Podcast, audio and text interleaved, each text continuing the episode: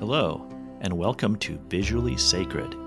My name is Arthur Agajanian, and I'm a Christian contemplative and essayist.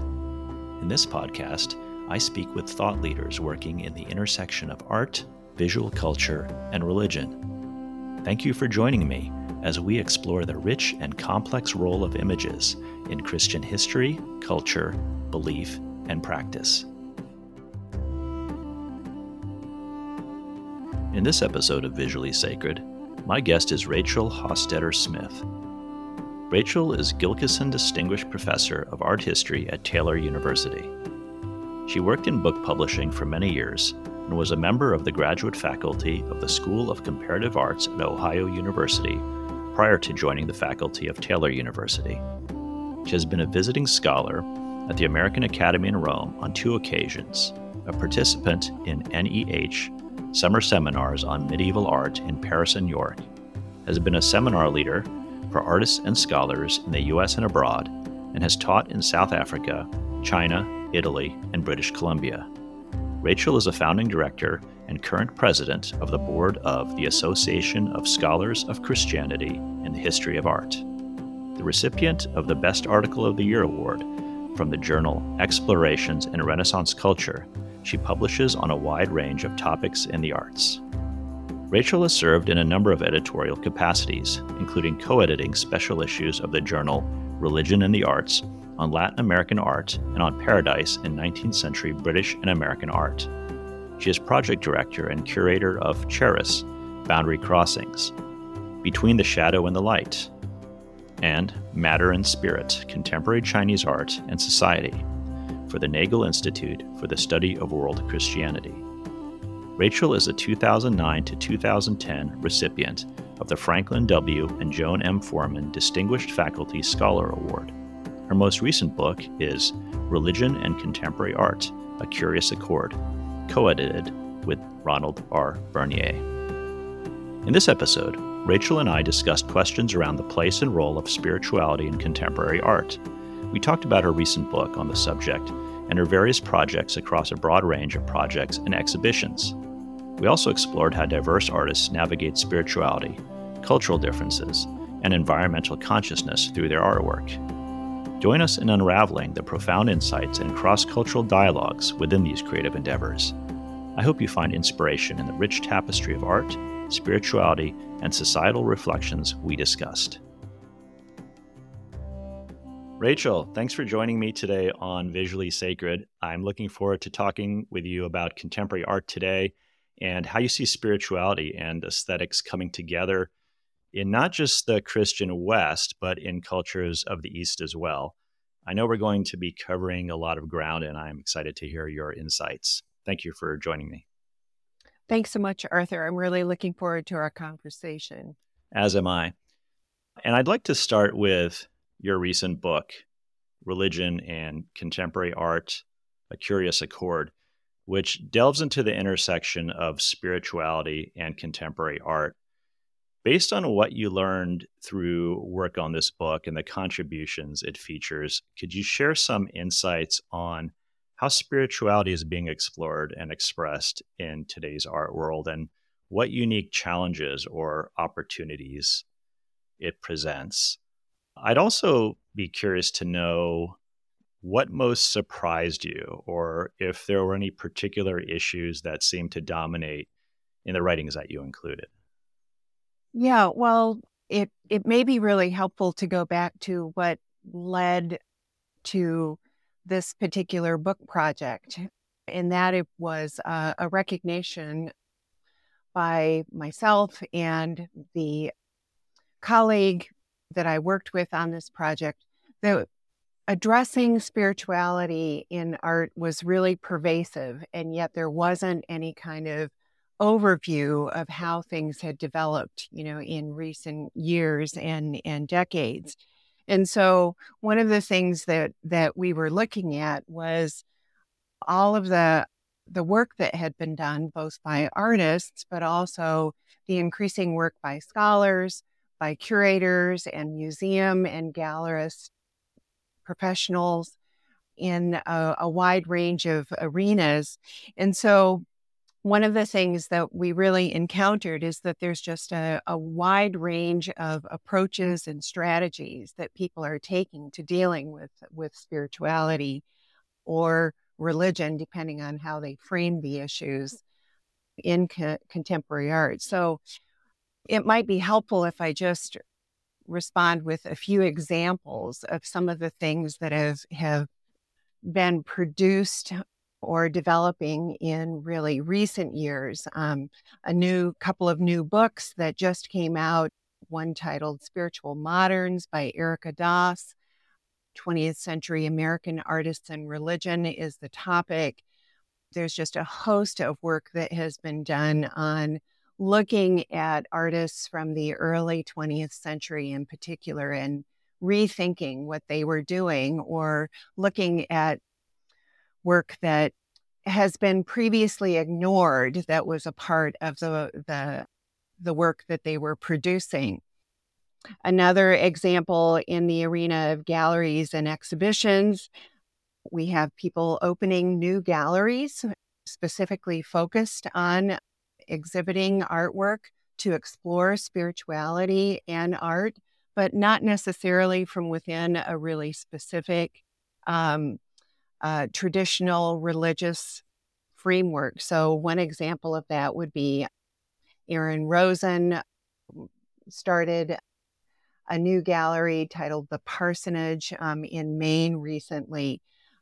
Aaron Rosen, also, who has been a significant figure in recent years, helped to lead a project called the Stations of the Cross, which you may have already been aware of, that has been mounted in major cities in Europe and in the United States, you know, around the globe, those kinds of projects are being undertaken to engage the larger public, you know, with issues of spirituality and where, again, they are not necessarily grounded in a single religious tradition, even though they may be inspired by them, such as the Stations of the Cross, reflecting the Catholic commemoration of Christ's passion and the stages of the passion.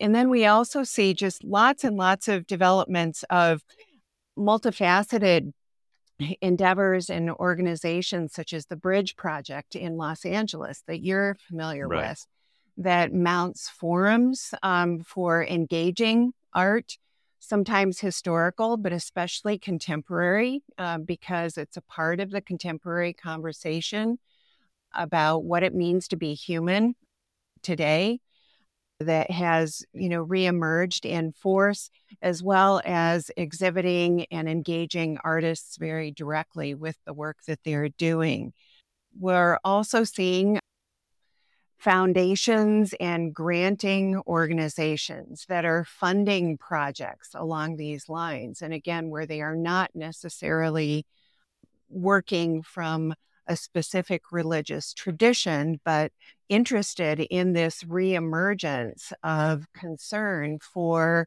religion and spirituality in the contemporary world and around the globe. And so, very, very recently there was a major project that was funded by the Templeton Religious Trust on the topic spiritual understanding in a spe- in a secular age engaging art as religious ritual. And that was intended to bring together a, a large group of scholars from various parts of the globe over a period of a year or two to meet and think together, share their their common knowledge with one another to really think about why this was happening and what it represented in in the world as we experience it now. So all of these things that we were observing happening that many people were often aware of one or two of them, but not necessarily the breadth of what was happening and also the frequency of publications, exhibitions, forums that were being presented and, and set up for both the general public as well as people who were more deeply invested in it seemed to really indicate that there was a need to try to provide a bit of an overview of where we've arrived over the last couple of decades.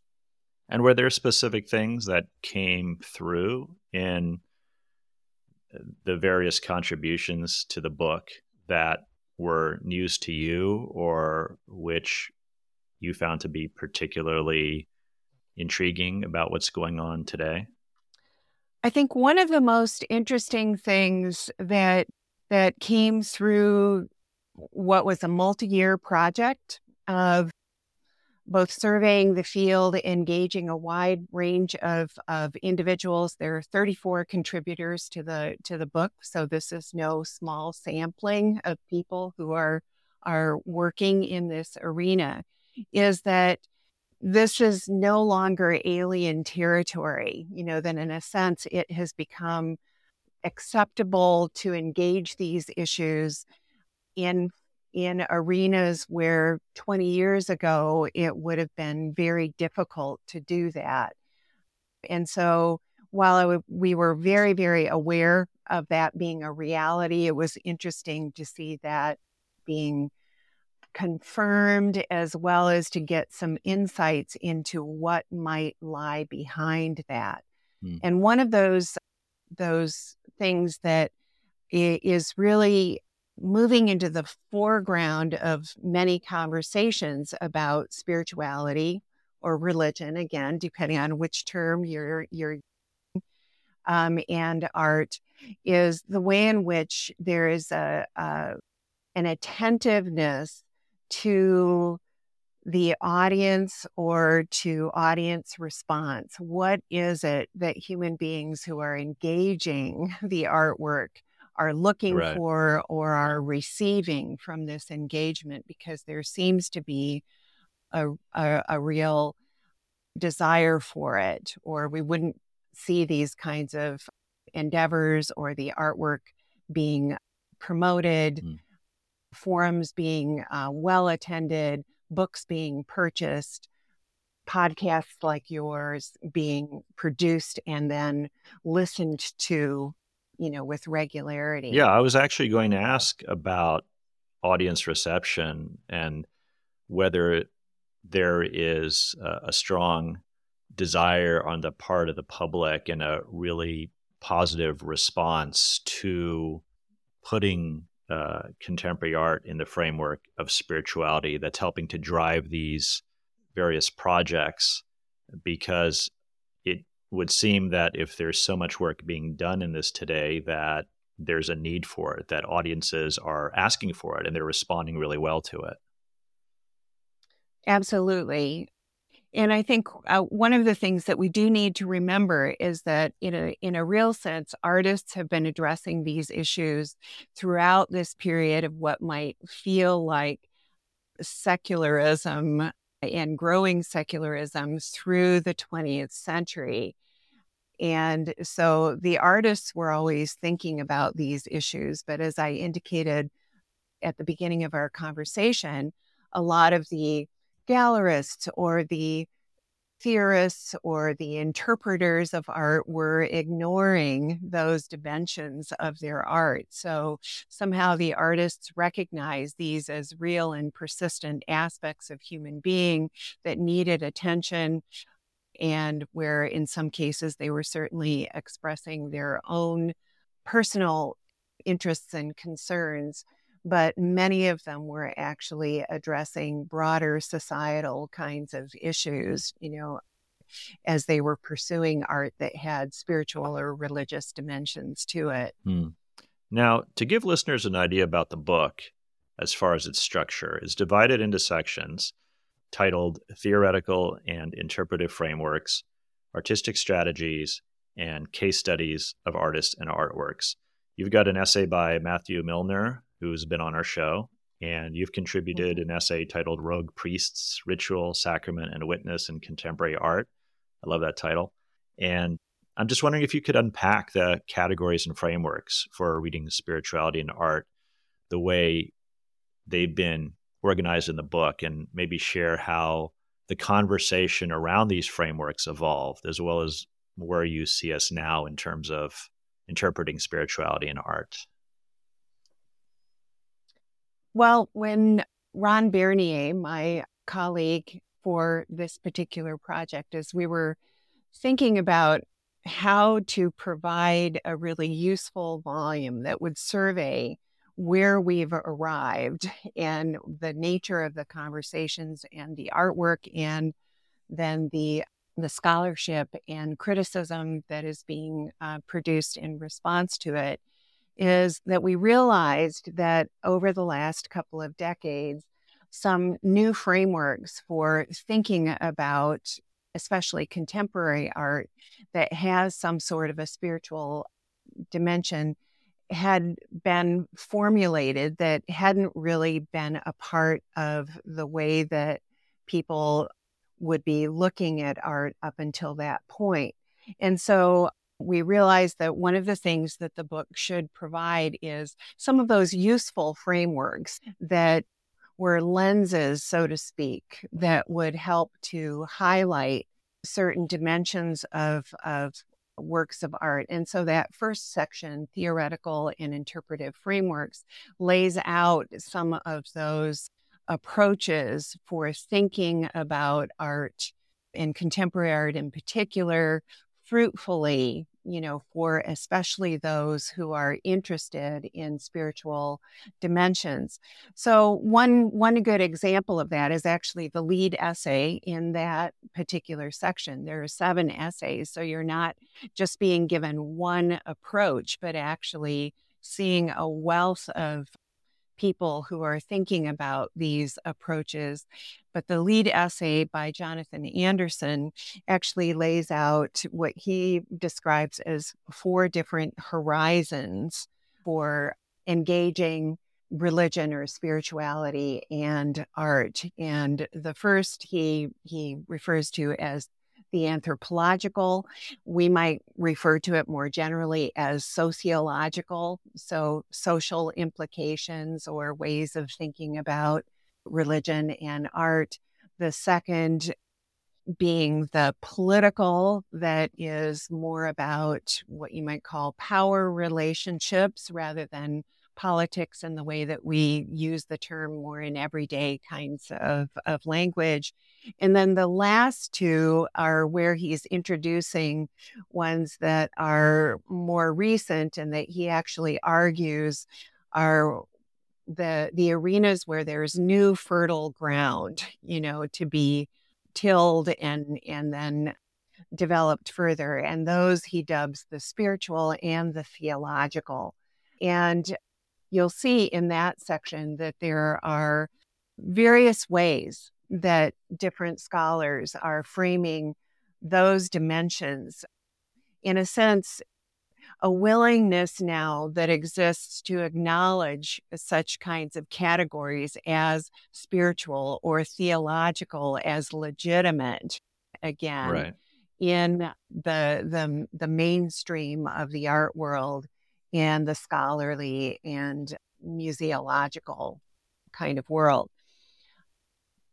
So that first section is really important in laying out, you know, fruitful ways of thinking about art. And then the second section is titled Artistic Strategies because one of the things that we had been observing for a long time, and as you mentioned, my individual contribution is in that particular section as well is that there were common artistic approaches that artists who were interested in spiritual dimensions of human being or life would be using. And so we see titles that are dealing, for example, with art that has an iconic kind of dimension or that is using the concept of sacred relics you know from many art many religious traditions. We have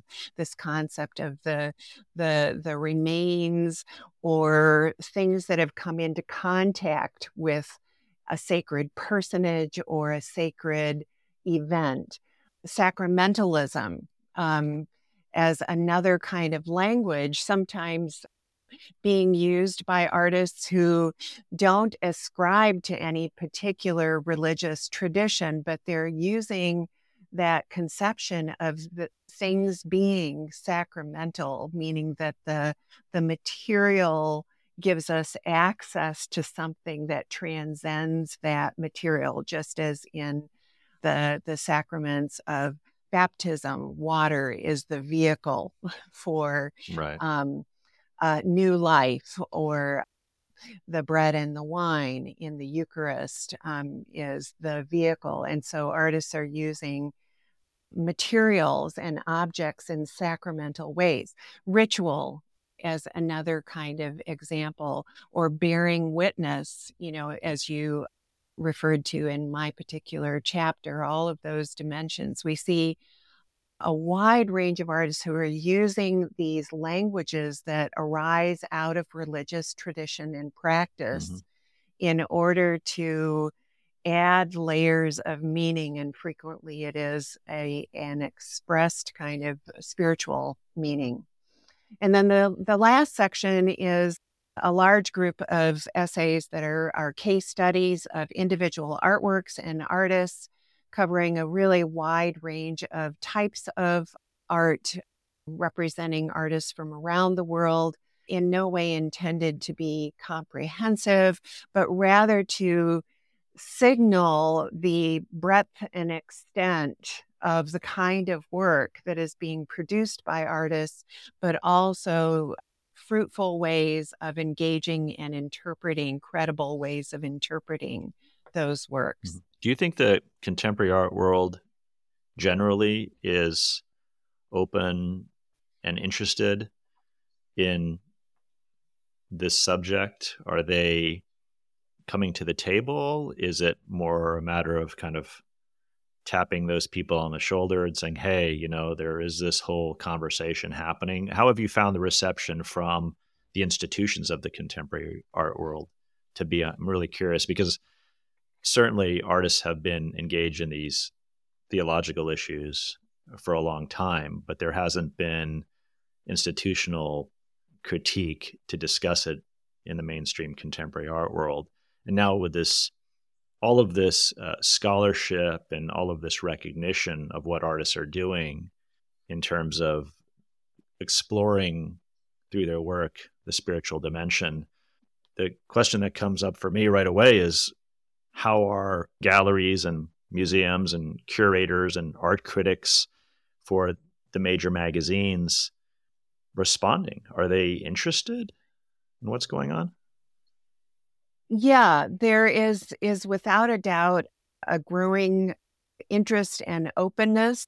The very fact that the the volume that we've been talking about that just came out in May has 34 contributors and probably only a, a third to perhaps a half half of, of the contributors have some sort of specific faith commitment. So, what that reflects is that these are, are scholars, in some cases, gallerists or, or museum professionals who are recognizing that this is a significant dimension of human being, whether they personally ascribe to it mm-hmm. or not. And we're also seeing, you know, more museums over the last decade, I would say, that are uh, hosting shows. There was a really wonderful show that was in 2018, that's five years ago now, that I think really helped to break open some new ground. And that is an exhibition titled Experiencing the Spiritual in Contemporary Art. And it was mounted by Lisa Fanning. And she was a curator at the Nelson Atkins Museum in Kansas City, Missouri. But that exhibition and the very extensive hardcover exhibition catalog with substantive essays really shifted the conversation a little bit that was already happening. We had had exhibitions that would deal with, for example, contemporary artists who were using metaphors or images from religious traditions, but to make social or political points rather than addressing addressing issues of um, spiritual concern. Mm-hmm. Fairly commonly, there had been absolutely no problem with having historical, you know, kinds of of exhibitions, you know, that would deal with issues of religious or spiritual concern. But this particular exhibition, experiencing the spiritual, again, emphasizes what is it that the audience or the person who is engaging this art is looking for or receiving from that engagement. And I think that is one of the major shifts that we have been seeing is that willingness to investigate territory and to ratify its legitimacy that was previously considered too subjective to be taken seriously, if that makes sense yeah. to you.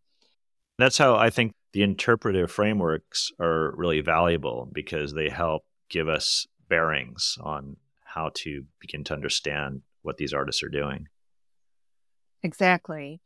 Uh, because it also does move the the thinking of these being purely individualized and subjective responses to there being something that is perhaps more fundamentally human that can be identified yeah. that undergirds this upsurge in interest in this arena and also that reflects the way in which many people who may have abandoned historically established religious traditions and practice have turned to museums, to music, to art to feed that spiritual side of themselves, that that hole, so to speak, that has been left by the the move away from institutionalized religion right. by so many in recent decades and actually for the last century. Yeah.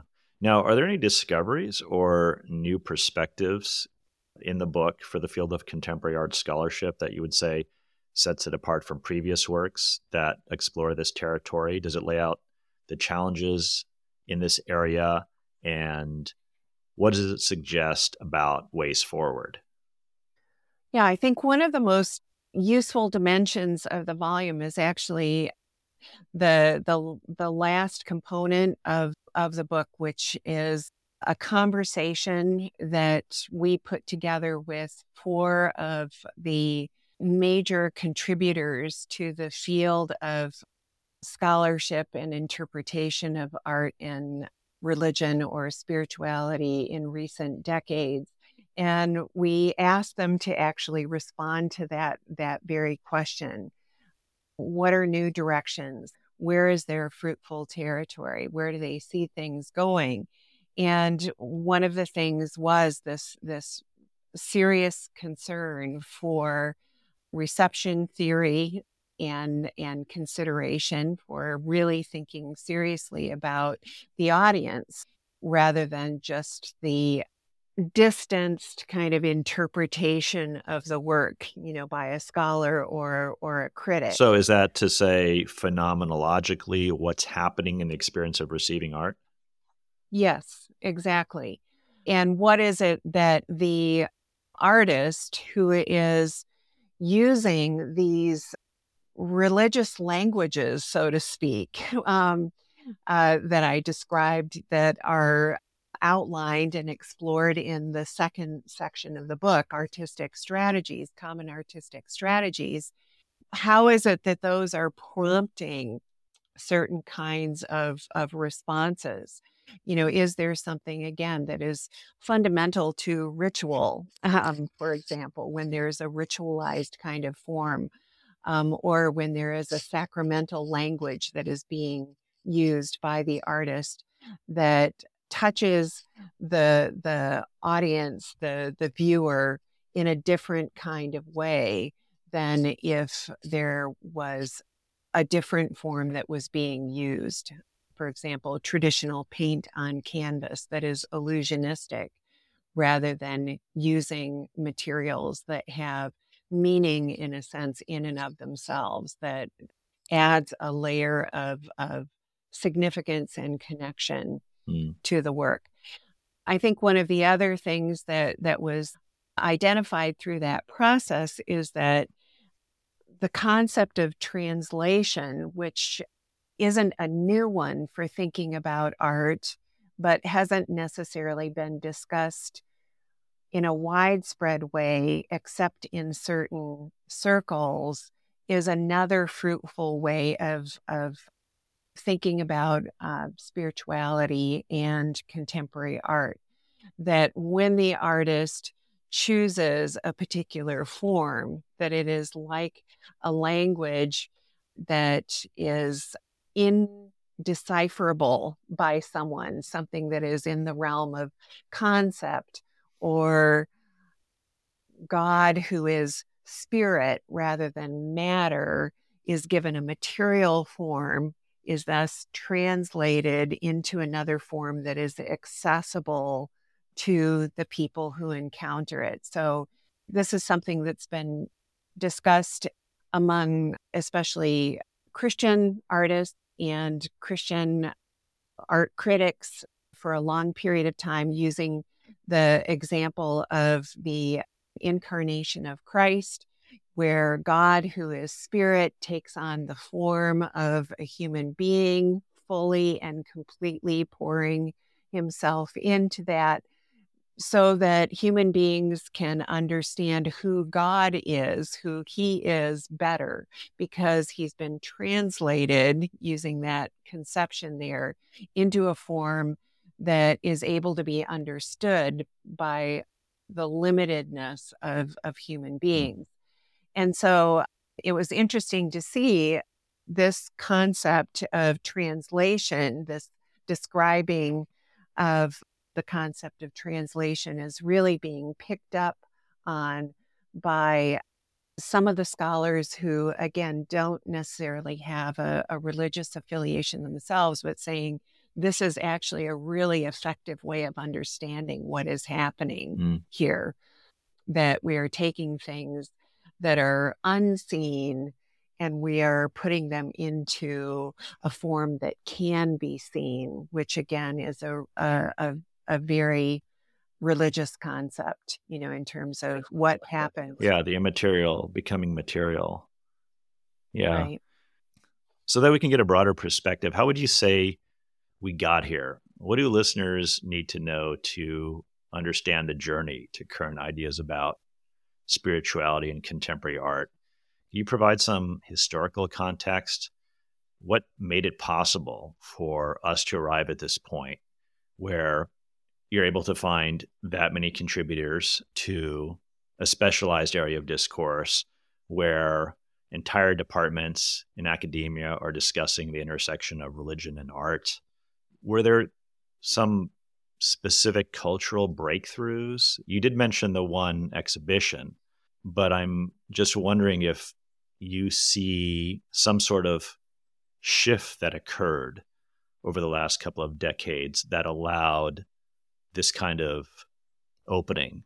You know, was there something that precipitated our current situation where now we can start to explore all these different dimensions of contemporary art in relation to the spiritual?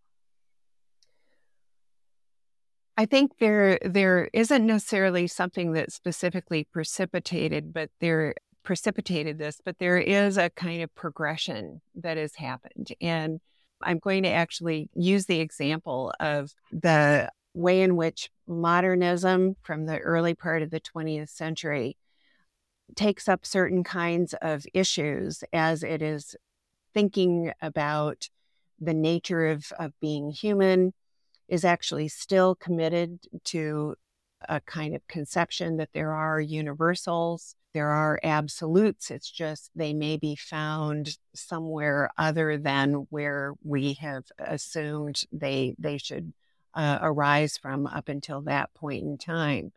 But what we basically see through the the first half of the 20th century is through the first the the two world wars is this widespread perception among intellectuals and then the creative class that is, you know, very much a, a part of that group or influenced by them, a sense that there is no truth to beauty and goodness as a result of the devastation that had occurred through the Great War that then becomes World War One, because right on the heels of it, we have a second war that is um, even more devastating, so to speak. And so, for roughly 70 years, you have a period where artists and the intelligentsia, and this filters down to the general public to a degree, think that beauty is false. It's an error in understanding the reality of things, and that there is no foundation for understanding there being fundamental goodness in the world or in human beings. And so, interestingly enough, this is a pursuit of what was perceived to be truth, to be truth by these thinkers and these artists. You know, that we have to look honestly at human beings and say, there's limited goodness in them and look at the destruction that we have have wreaked and that we you know continue to wreak and so beauty is also something that is artificial or, or ignoring truth. Mm. And so one of the things that we see is that there is a, a lack of not just any kind of conventional beauty in most of what was considered modern and contemporary art, um, but even things that could be a kind of unconventional pleasing quality to a great deal of what would be considered the most significant art that was being produced by contemporary artists, with only a, a, few exceptions. All of this starts to change when we hit about the 1980s, when there are artists who start to produce works that are reflective of beauty or introducing aspects of light.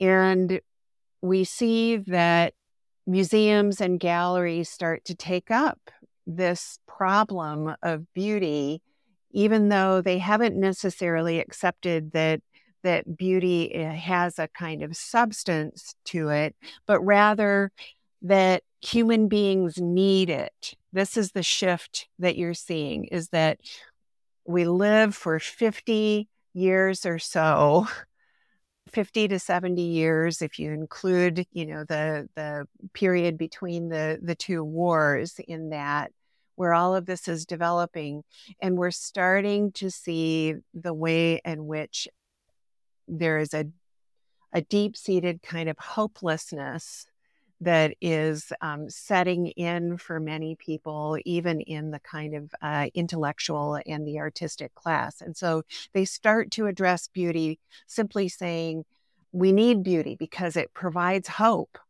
And along with that is what else provides hope? There is this mm-hmm. aspect of human being that simply can't live only in the material realm, you know, and that that is being recognized after a couple of generations are processing the the experience of modernism and the world wars and its effects and that begins to break up that discuss that that discussion of beauty begins to break open the possibility that there is this internal intangible dimension of human being that needs to be fed and that has a reality to it that has to be acknowledged.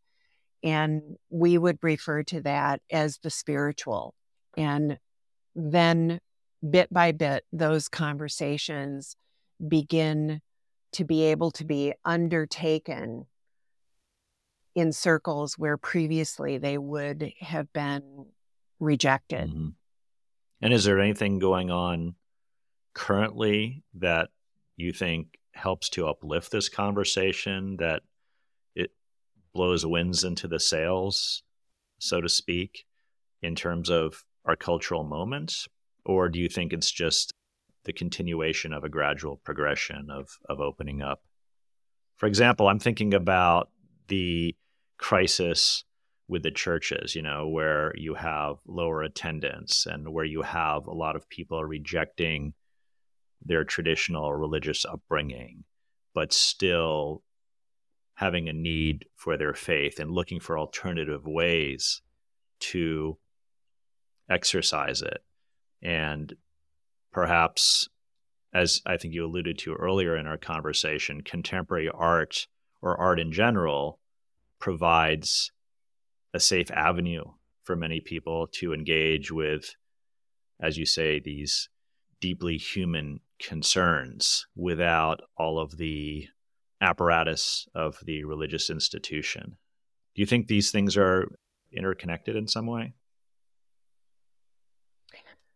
Yeah, I, I, I think you can look at it from two different directions. The one is from within the church or religious traditions that especially have have not really fostered especially the visual arts mm-hmm. you know they may have embraced music protestantism is is a good example of that yeah. whereas the orthodox and the catholic traditions have maintained a strong visual art tradition as well. But one of the things that we do see is a revitalization in those churches of considering how the arts can be employed not just in worship but in the the the life of the congregation more generally and so we see lots and lots of opportunities for that and seeing the arts as another avenue for truth to be known in a sense acknowledging the the physical aspect of human being that we respond to what is presented to us through our senses through the eyes through our ears in music things that are not just being processed through words and intellectual explication. So we're seeing just a flourishing of art in within religious communities and this would include Jewish communities as well. There are a large number of contemporary practicing Jewish artists who are producing really really interesting and significant artwork that is orthodox and you know reflecting genuine tenets of of Jewish faith and not just using it for addressing political or social kinds of concerns. Mm. If we look at it coming, the question coming from the other direction of what's happening out in the larger mainstream society, that especially among people who perhaps have, have already abandoned Christian faith or may even be a generation or two away from it, is that they are, as I already referred to, they're they're seeking solace, enlightenment, um, being fed in a variety of ways by going to museums or galleries and exhibitions, going to music concerts, going to or participating in community events that are mounted such as the stations of the cross, walking the stations of the cross, even if they may not be practicing Christians, because there is something in that reverence that mm-hmm. is, and the communal pilgrimage, so to speak, that is meaningful and that they recognize is significant to human being in what has become this highly atomized, you know, individualized way of living, especially in the United States and in in developed Western societies, but this is also moving into other developed societies in the non Western world as well. So, to some degree, it's something that seems to come with modernization and contemporary urban life that that needs to be addressed. Yeah. Interesting. Well, just to shift here, you're the current president of ASCHA, which is the acronym for Association of Scholars of Christianity in the History of Art. I'm a member myself. And um, I'm wondering if you can tell us about the organization's funding, its mission, and the important work it does in promoting scholarship related to art, spirituality, and culture. Yeah, uh, ASCHA was founded in in 2010, so it's a relatively young organization, and uh, it's a part of recognizing this this need for for religious and spiritual issues to be addressed and taken mm-hmm. seriously mm-hmm. in arenas of scholarship in particular where those things as i've already mentioned a couple of times had been largely ignored especially when dealing with relatively contemporary art because it was fine to say well religion was was important in the past you know but not to us moderns now well you couldn't talk about religion and you couldn't talk about art from the past without talking about religion because the the two were wedded Exactly, completely. They were entirely intertwined. And um, that's something I'm a professor, so I tell my students that all the time that you have to understand the religious tradition if you're going to understand this art that you're looking at. But Uh, ASCHA was established in, in, in essence in order to respond to this lacunae, you know, that had developed, especially in addressing modern and, and contemporary art and to provide platforms for scholarship that either didn't have an outlet that was being produced or to foster new scholarship and then also to establish networking capacities for scholars who are working on these kinds of, of topics. And so ASCHA is not an organization for Christian scholars, but for scholars who are interested in aspects of Christianity in the history of art, which would include contemporary art.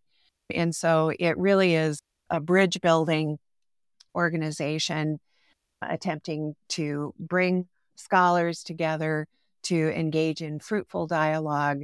It was also developed because we realized the the small group of scholars who who founded ASCHA in 2010 that academia in particular, but also the mainstream art elite circles tended to be very hostile kinds of competitive environments. And so the idea that you come together to engage in dialogue about something in order to learn from one, one another rather than to stake out your turf had become a, a relatively alien concept in academia and scholarship in particular. And we really wanted to reestablish a sense of civil discourse, but more than that, hospitality, hospitality to new ideas, fresh thinking, learning from one another, seeing one another as colleagues engaged in a, a common shared enterprise rather than that kind of competitive model that has um, seeped into and pervades academia today in particular. Mm. I'd like to get into some comparative religion here in the context of art and spirituality.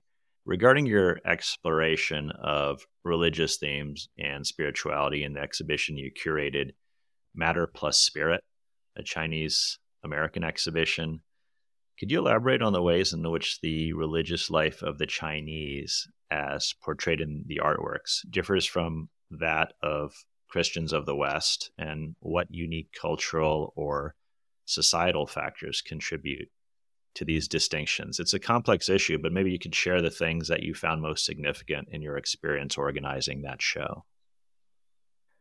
Yeah, I've been working in, in China and I, I do a, a great deal of intercultural work in lots of different countries. And so, really thinking about what the particularities of a, a place and how they developed is one of the things that I'm especially interested in. And so, I've been visiting China and, and working with people there for close to 15 years at this point in time. And one of the things that I became aware of uh, fairly early on and then began to investigate and test out was the way in which in China there was a concept that had developed that they actually have a name for um, that is the Jingshen Kongxu in, in Chinese, which is literally translated the spiritual void and that this is something that not just Chinese watchers from the outside of China, but people in China were starting to acknowledge as a fundamental concern about Chinese society in in general as it had developed in the years since it had opened up following the cultural revolution and China had developed not just a communist kind of form of government, but a hybrid communist capitalist kind of system that basically held out becoming wealthy and prosperous from a, a, material standpoint as the goal in life. And of course, socialism and communism basically sees the human person is fundamentally a material creature without a soul, without a spirit. And that if you take care of those material needs, then then society will function well and individual people will flourish. However, what had clearly been developing as China became prosperous at a rate unseen um, at any point in human history in the roughly three decades at the time that I was first going to China following the Cultural Revolution and the opening up to the rest of the world um, following Mao Zedong's death is that there was a growing kind of emptiness mm in the Chinese people and with the uh, prosperity that could only be achieved by moving from traditional life in the rural areas or the villages to these enormous cities that the same kinds of ailments that we were seeing in some sense in the in the west but arising from a slightly different historical development uh, were were happening there. That people were atomized. You know, they were living solely unto themselves or to their family unit, and that the pressures for finding meaning and solace beyond being on the treadmill toward prosperity was found increasingly wanting by individuals and that it was having all kinds of other negative effects in Chinese society. Now, interestingly enough, with the opening up of China, you also have in the 80s and then the 90s and the reopening of uh, the temples, Buddhist, Taoist, Confucian temples, and the possibility of people being able to practice or pursue religion in some form again that that reflected some of this this persistent awareness that there was something more to life you know than simply material prosperity that it had to be subverted, you know, until it was possible to actually pursue these things more openly without without danger. Right. So so what we were simultaneously seeing in Chinese society as we were moving into the first decade of the 21st century was a growing crisis of, for want of a better way of putting it, the spiritual void, you know, that the messages that the Chinese people were being sent, you know, through the, the powers that be, that life is essentially about material prosperity. And this thirst for something more coming into a kind of tension with with one another. Mm-hmm. I'm thinking about actually to go back. I was going to. I wanted to ask you um, a question coming back to ASCHA, which had to do with the fact that you're doing a lot of bridging of art and spirituality through communities in different parts of the world. And this process of building common ground and fostering collaboration are important aspects of ASCHA's mission as well, as you were just explaining. So I'm wondering if you can share some examples of how ASCHA has successfully brought together people from diverse backgrounds within the scholarly art communities or the scholarly and art communities. And then maybe we can go from that to some of the work that you've been doing in the Far East. Yeah, well, ASCHA is really all about that fostering of, of common ground, you know, for fruitful new work and understandings and relationships to be established. And so, in every undertaking that we pursue, whether it's a, a scholarly forum, a symposium, or a conference, or mm, say a, a publication that might arise out of it, we're looking for partners.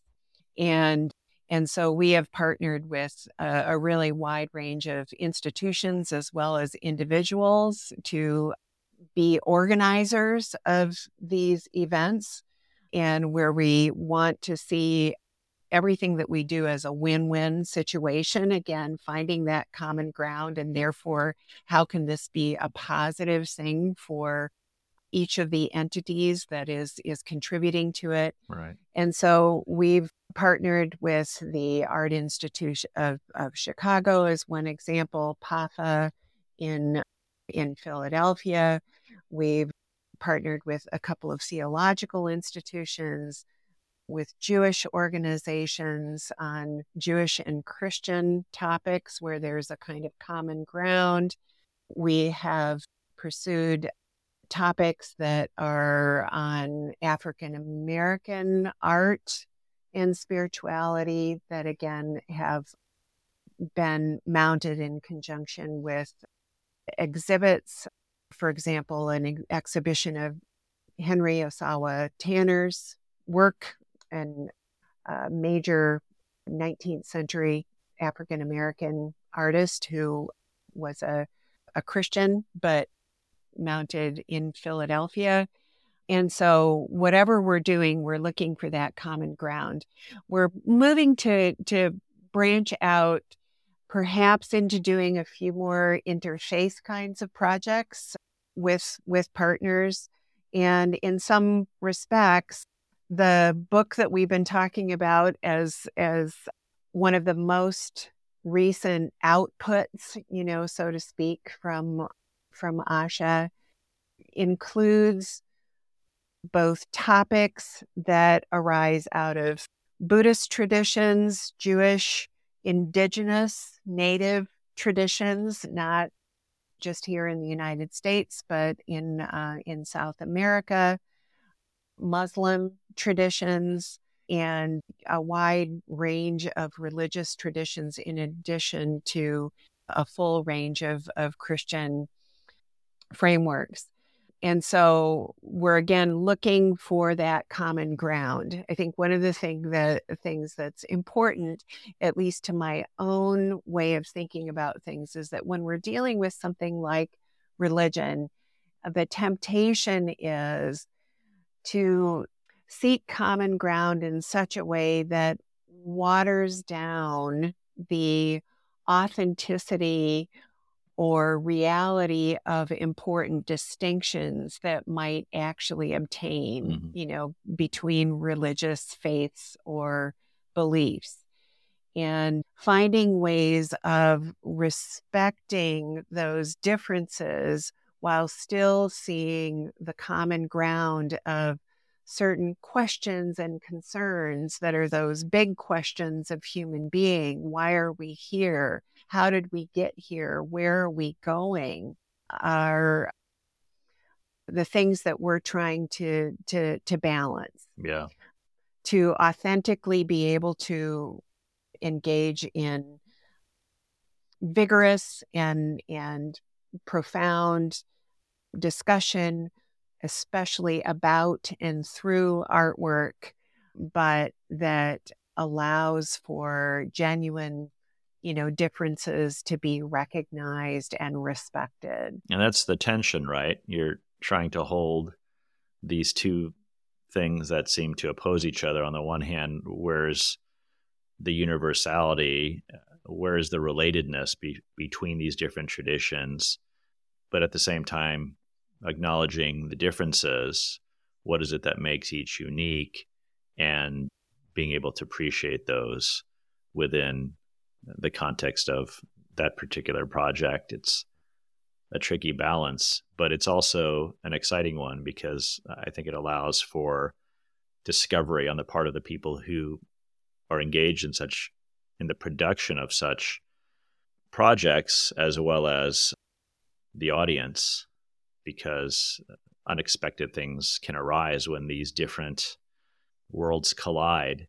And as you're talking about these these different traditions and and how all of these things come together in what you're seeing in the work you're doing, I'm also wondering about the indigenous traditions, the indigenous Chinese religions, for example, like Taoism and Confucianism, and how they show up in the contemporary art of China. What role do they play? Do these religions shape the artistic response to current social and political issues in ways that are similar to what Christian artists make? Because we've been talking about how artists engage contemporary issues through faith traditions or looking at contemporary art through a theological lens what are the similarities and differences since we're talking about that dichotomy for artists who are working in these other traditions in cultures that are very different from ours in the West? Have you found anything universal and what theological factors do you think account for the differences? Well, that's that's a lot in a single question. Yeah, so yeah. maybe I'll just tackle a couple of um, dimensions of that, and we'll see where where this goes.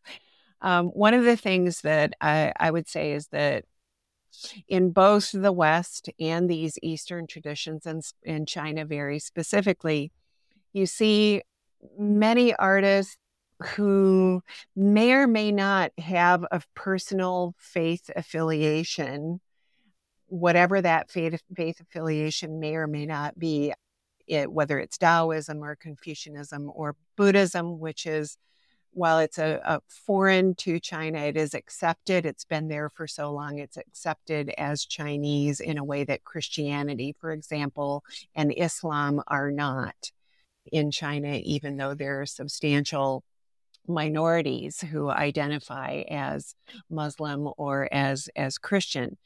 Um, so you have these two different types of, of, of approaches that, that you see in both the West and in China.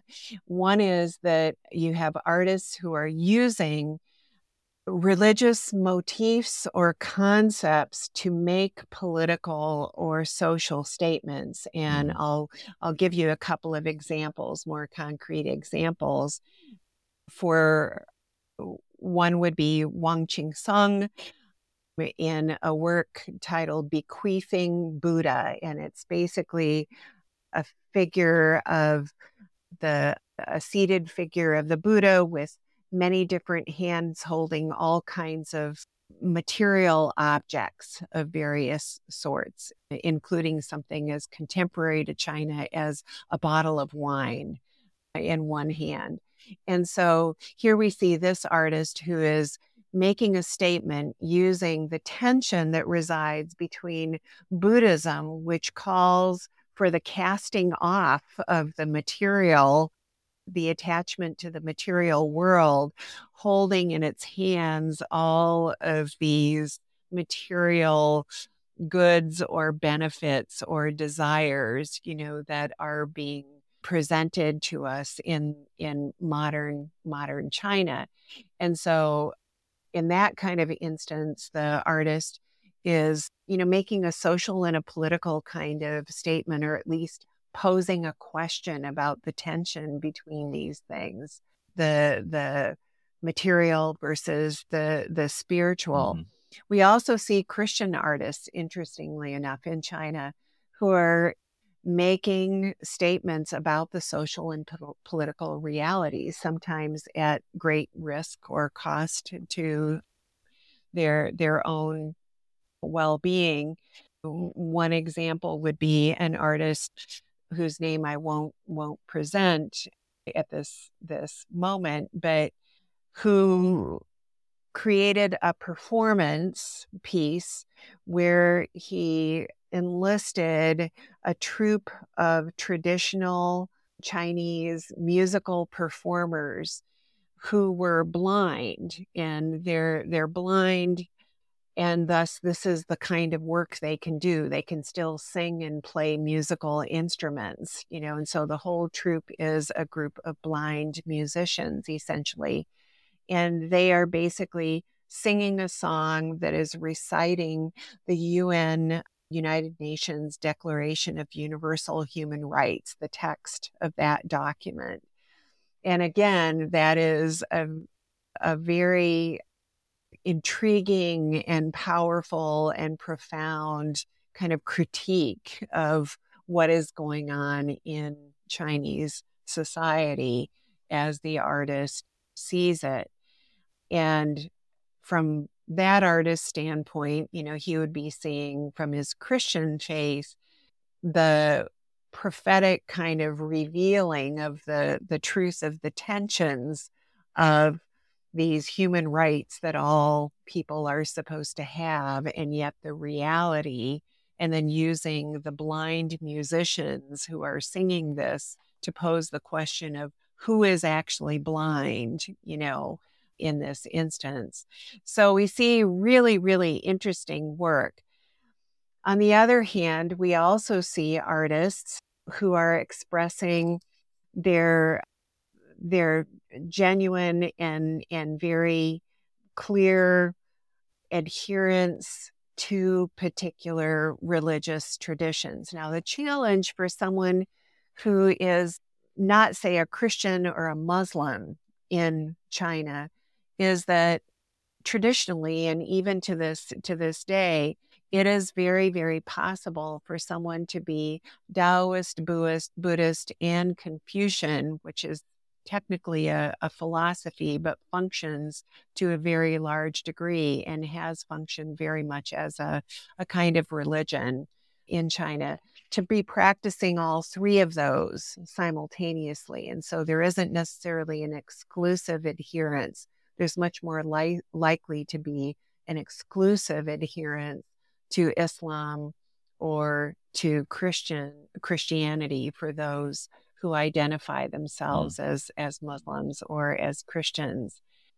So there is this kind of fluidity in a sense in the one arena that is a little bit different from what you would find for Chinese people who are Muslims or are practicing identifying Christians. Do you think, though, that contemporary artists in places like China who adhere to a different religion are engaged in contemporary art in ways that are similar to what in ways that are similar to how Christian artists in the West are bringing out the spiritual dimension in contemporary art, or is there a different paradigm you think they're operating on? Have you noticed sort of? That's what I mean by the universality. Are there certain types of modes? For example, if we were to take the frameworks from your book, could we apply those to non Christian artists who are practicing in their own lives Taoism, Confucianism, or Buddhism? Or is it not possible for them to engage with contemporary art in ways that Christians do? Either because of the nature of the religions or because of the cultural contexts? Yeah, I'd say in, increasingly it was more possible even 10 years ago for artists in in China who had any authentic religious adherence to express the authenticity of their faith more openly that has been become increasingly problematic not just for christian artists but but for for other artists and and simply other adherents of those those religions. There's been a, a closing of, uh, for example, Buddhist temples and fellowship groups that actually exist in certain Buddhist communities for the layperson, you know, to participate in, mm. uh, because they were becoming those those temples and their congregations, you know, so to speak, were becoming too deeply invested in their faith and it was beginning to be seen as competing with their allegiance to the the communist the Chinese Communist Party. Mm. So things in China are always shifting and they can shift very very fast in that context.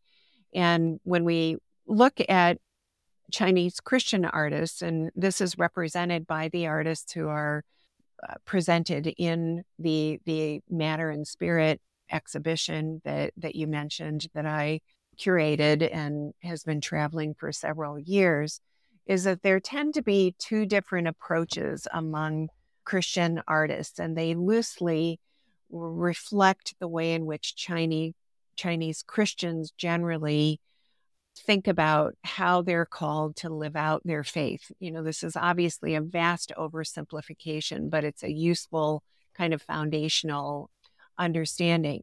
There are those who feel called to what you might call a, a prophetic stance within their society. That means stand up call out the wrongs or the ills that you see in society or in the political system, just as the Old Testament and Jewish prophets, you know, did, in the hope that it will wake, you know, some people up and perhaps bring about change. And then there are those who feel strongly that they should try to work within the system to be salt and light to try to open up ground from within Chinese society and institutions of power and influence like the universities or even the political system through business and the cultural institutions if they can move into those arenas and maintain their positions, which is, you know, where things get tricky depending on how overt someone someone is. Yeah.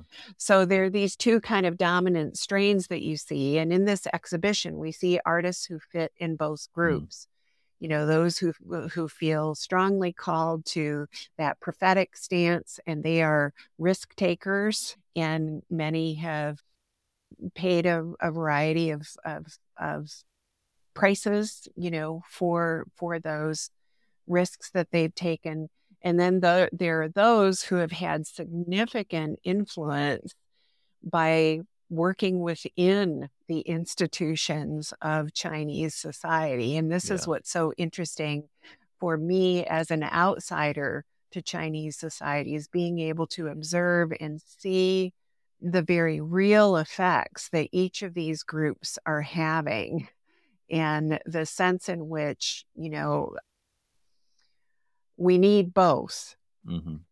We need people who are called you know, in a sense, to be the the flamethrowers, you know, that that call out the things that need to be recognized. And then we also need people who quietly work away at trying to change things from within, you know, and often gain more ground than we think they mm. might because they're working quietly, you know, within the system mm-hmm. in the background, yeah. so to speak. And so I see that as actually a, a really profound realization for me to observe as seeing not the only two ways of operating and living out your faith and then producing art or other kinds of contributions to to to culture uh, that people of of genuine faith in in the West can be pursuing and the legitimacy and significance that there is to both of those things. So while there are some distinctions without a doubt, what I would say is that we see both of those things in Western artists who are Christians, some who choose not to be very overt mm. about their faith, but their work is infused with Christ like thinking or theological rootedness, and others that are either addressing social or political issues or are much more overt about their position as persons of faith. But just as we see with the, the Jewish Old Testament prophets, their message was often rejected, you know, by the very people who they were sent to try to to wake up yeah. you know to to their message. And so that's that's the other part of of understanding those those two different approaches is that in a sense if if you're called to be that prophetic voice if you feel that that is you know where you're being led you need to be prepared to be rejected. Mm-hmm. Perhaps reviled uh, but that doesn't mean that there may not be long term seeds that are being planted, you know, that will begin to sprout or will have some sort of sure effect. Yeah. Now, in another one of your projects, the Art for Change International Artist Residency, on the theme The Nature of Difference, artists from diverse backgrounds gathered in the Himalayan foothills to explore the complexities of nature, human society, and the environment. Can you share how the residency encouraged artists to engage with nature as a teacher and how this unique setting fostered a deeper understanding of the relationship between art, environmental stewardship, and human existence? I'm wondering if you found that religious background influenced how people were interacting with nature in obvious ways. Yeah, this um, this is actually the most recent of a number of residencies that I've helped to lead for Art for Change, which is a grassroots organization in India that has been operating for maybe a little over a decade since it was founded. And this particular residency was very, very intentionally as diverse in the selection of the participants on virtually every level as we as we thought we could bring together effectively very much again from the standpoint of seeing how we could foster mm, identify and foster common ground and bring people together. And i think one of the things that maybe i haven't stated yet in this conversation is that one of the unique things about both artists and artwork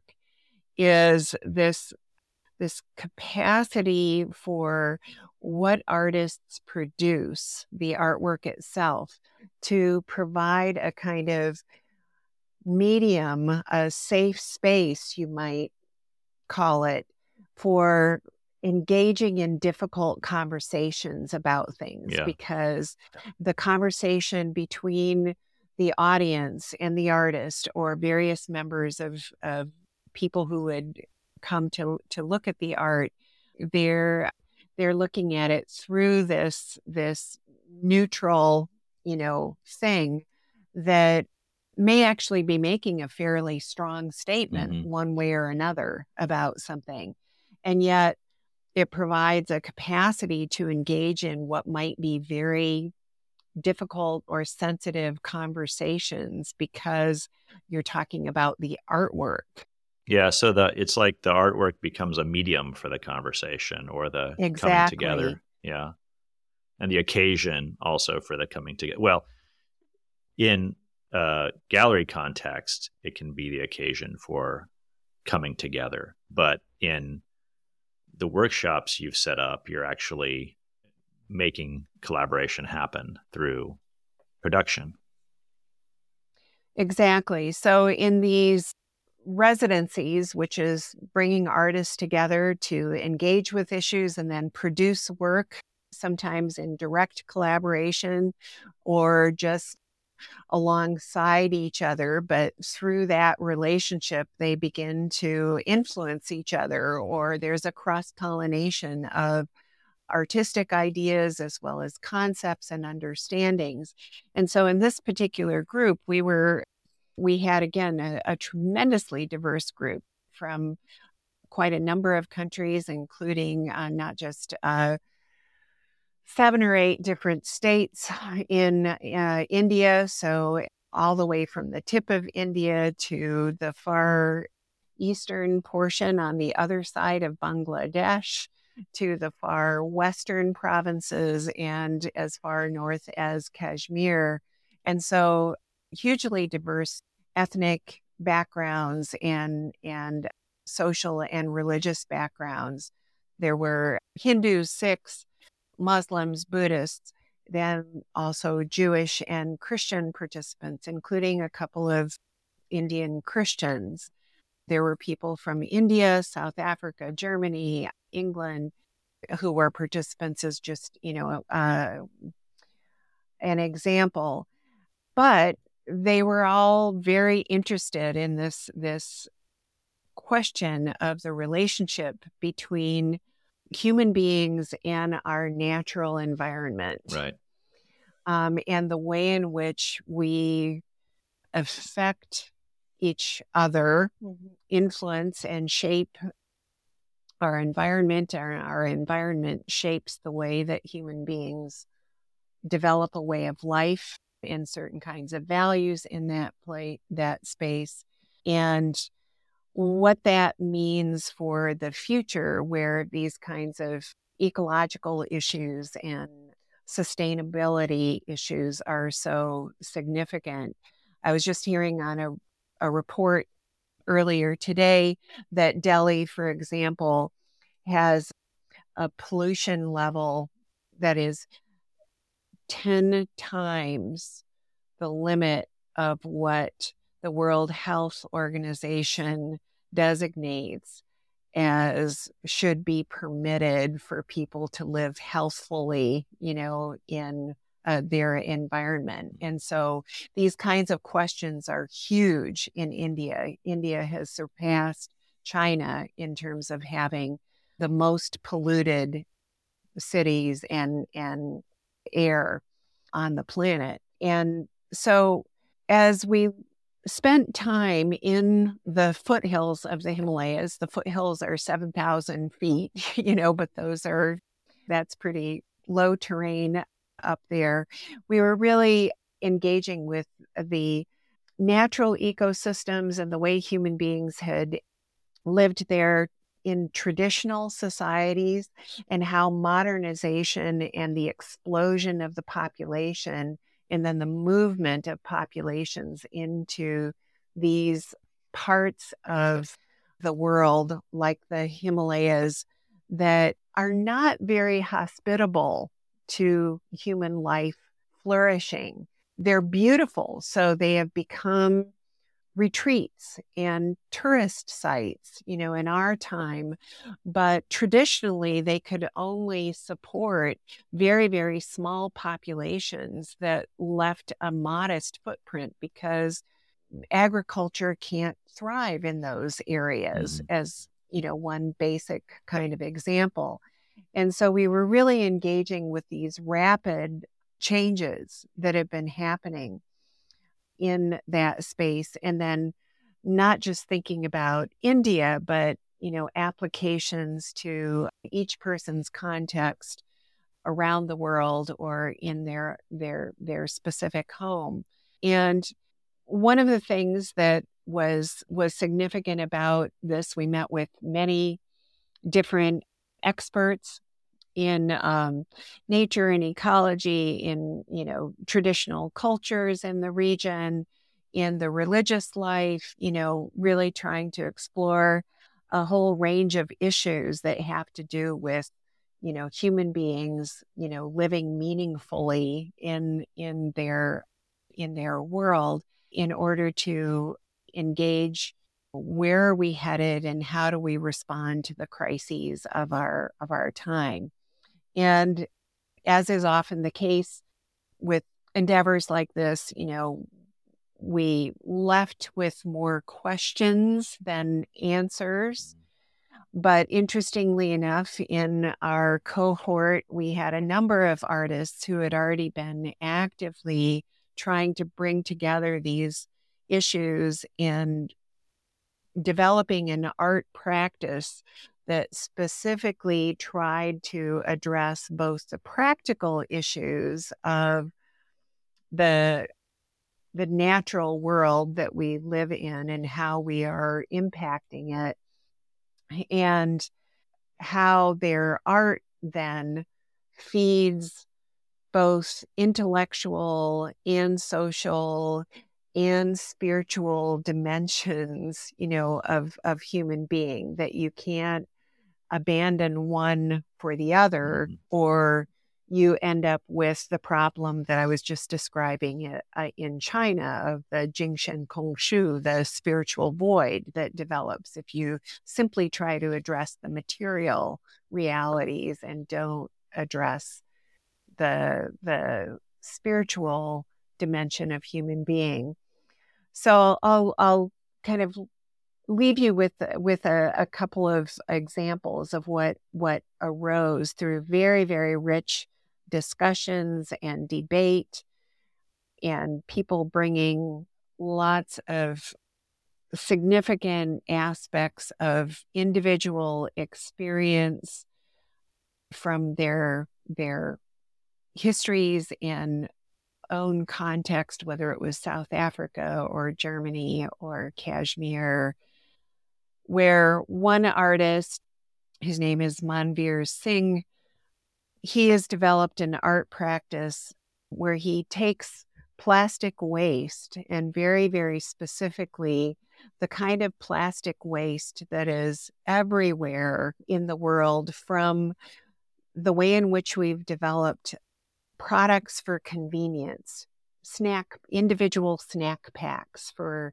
for chips and cookies and drink boxes and things like that and mm-hmm. where these are everywhere in India as well and they're part of the the making small privileges and benefits available to a population, whether you are the poorest of the poor or the richest of the rich. So there's a way in which that is providing a kind of democratization, mm. you know, in a highly stratified society that you have there. But the way in which all of this this waste is just destroying their environment and where you see the waste literally rolling down the mountainside no matter how high in the elevation you go you will see this waste everywhere. And so he collects that he engages in all kinds of educational programs with the people that help him to collect you know this kind of waste that he then makes into works of art. And an example of a recent project that he undertook for the one of the nature preserves that is in in the Himalayas there is he made these these really amazing tiger creatures out of all of this plastic waste. And so there's again this kind of tension within that work of the tiger, which is an endangered species, species and being made of the material that is partially endangering it, mm-hmm. you know, in terms of altering the environment that it's living in and the encroachment of human beings more and more into the wilderness.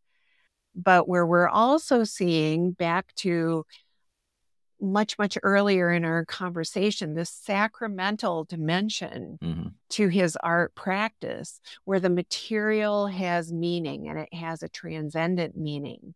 That if he were simply making sculptures out of plaster of these tigers, it wouldn't have the same power as the fact that he has made them out of these pieces of plastic waste, you know, put together and so that there is a, a, a, kind of profound and vibrant presence of the the the problem, mm-hmm. so to speak, in the work itself, not just in the image right.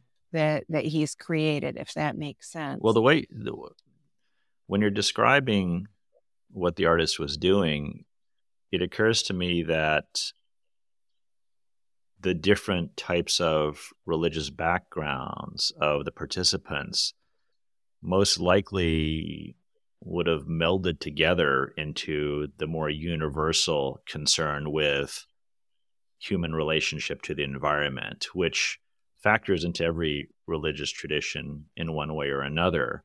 So, do you think that there was, or did you notice any type of specific religious traditions inflection in what any of these artists were doing? Or did it all sort of melt into this general universal concern for the environment and our place in it? Was there space in that project for um, accents of buddhism accents of taoism accents of judaism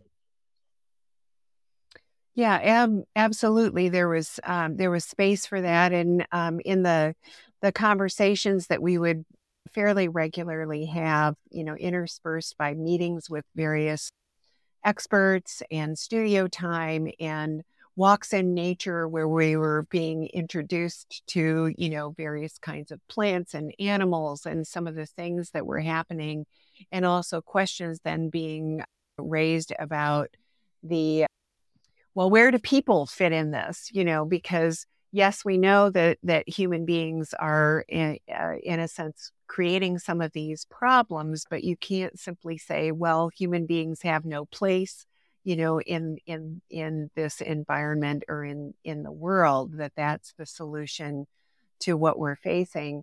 And it was through those kinds of things that we began to see some of those issues of individual background and religious faith where people felt comfortable to speak in that kind of manner about the the things we were encountering coming up. So, for example, we we spent a lot of time uh, discussing the significance of trees and mm-hmm.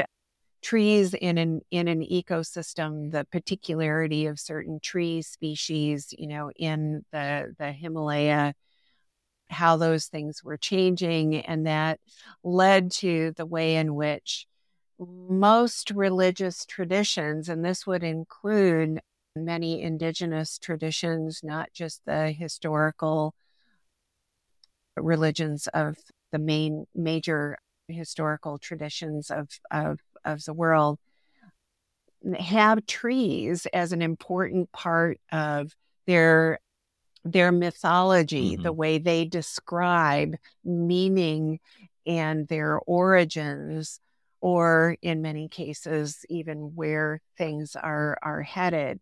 And so we were able to really see how different species of trees and then the symbolism, you know, that is attached in the religious tradition gave rise to a particular way of thinking about the human person's relationship to the natural environment. And I think one of the things that was really interesting is that while we had a number of artists who you might even call uh, them naturalists to an extent, botanical illustrator as one one example, that no one concluded, you know, that that the the solution was simply to leave nature to itself you know, because of the recognition that human beings are a part of nature. You know, we're a part of mm-hmm.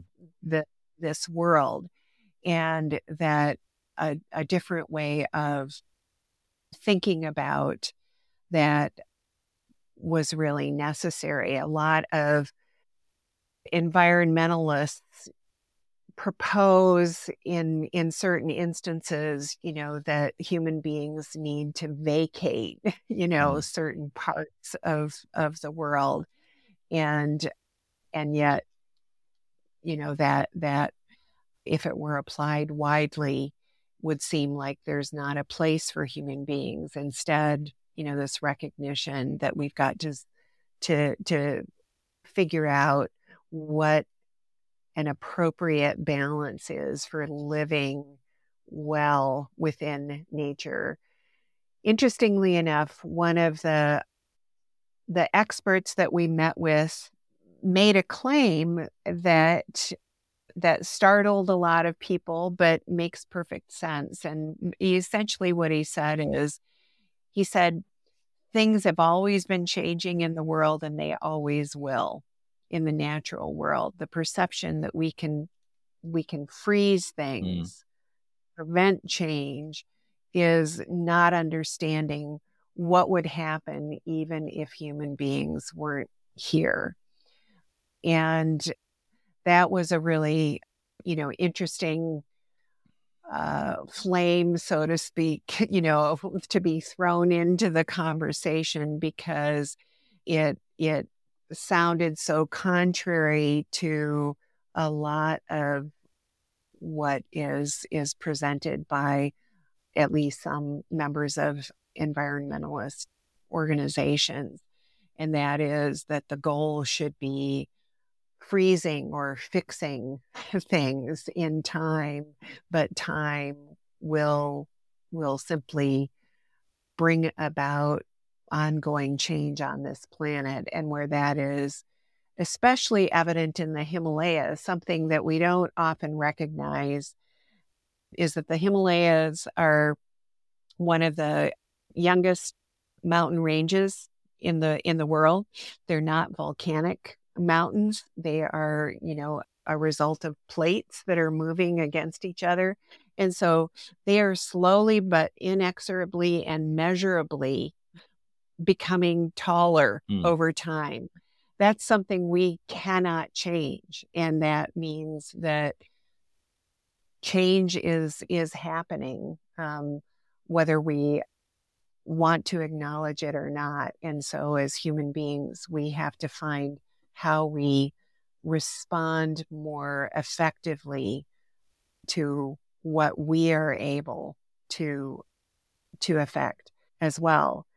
I think the the last thing that I'd want to kind of add regarding that project is that again artists are not generally in the the business of giving nice neat answers to to questions in a sense that's that's not really the role of art it's to open up to view and then consideration and contemplation things that individuals and society need to grapple with and perhaps to bring to light things that would otherwise not be recognized or seen as readily mm-hmm. by individuals or by a society. And and so the goal of the the residency wasn't to solve these issues but rather to see the complexity of them and to begin to contemplate contemplate ways that artists could contribute to productive conversations and actions in these arenas of natural and human ecosystems, that interconnected interdependence that we have and is is fundamental to our our life and our flourishing. And so there was a profound sense by all of the participants about the the sacredness of the conversation we were engaged in you know that this was the the fundamental stuff mm-hmm. of of human being and meaningfulness to human life. Yeah the big questions um, right? exactly. So one of the final acts um, that the group as a whole engaged in, and this was something that just spontaneously arose as a, a proposal of what we could do to finish our time together and then disperse, you know, to our respective lives and quarters of the world to to continue to pursue our calling was to plant a tree. And it was a profoundly reverent moment where, you know, the hole was dug after an appropriate site, you know, being selected by by people who would know we didn't just put it anywhere, you know, that we thought was appropriate. But in a sense, it was truly a kind of act of blessing on the place that we had all, you know, spent two and a half weeks together living and learning and forming a community dealing with profoundly significant kinds of issues, including the role that creatives and artists have to be prophets as well as to quietly, you know, be salt and light, you know, in the institutions and organizations of society.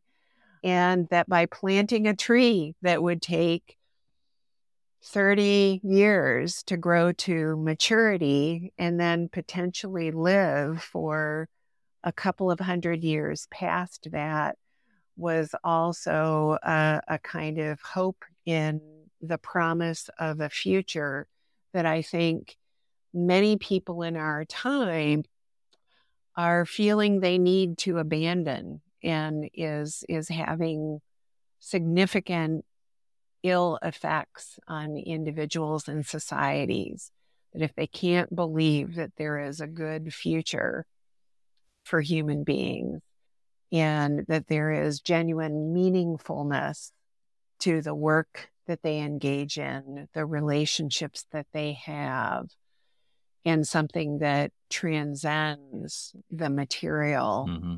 life that they have.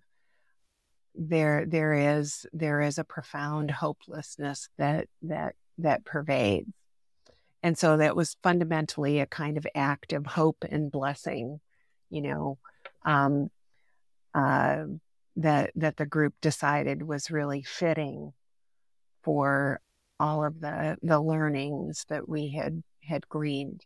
Yeah, I love the interrelatedness of all of that, the wholeness of all of that.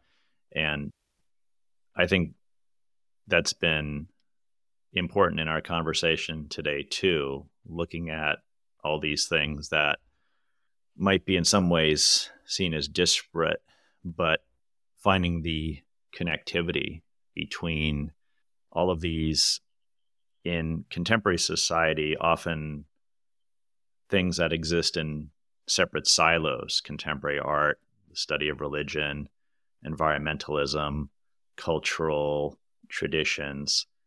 I just love how we're able to get to the heart of the relationship between contemporary art and spirituality and explore the diverse ways these subjects interrelate, as well as how they influence the creative process and take shape in relation to culture and community engagement. So, Rachel, thank you so much for being here. This was great. Thank you so much. It was great to talk. Take care.